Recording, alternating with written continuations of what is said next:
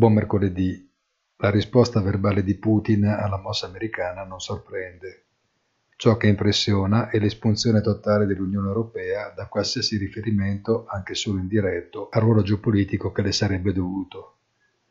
Il cambio dell'euro non si scompone e continua a rappresentare unicamente un termometro fedele del differenziale di rispettivi tassi di interesse con le altre monete con cui quella europea si va a confrontare.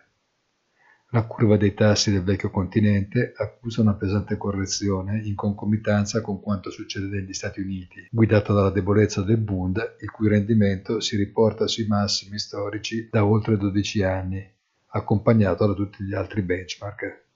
Buona giornata e come sempre appuntamento sul sito easy-finance.it.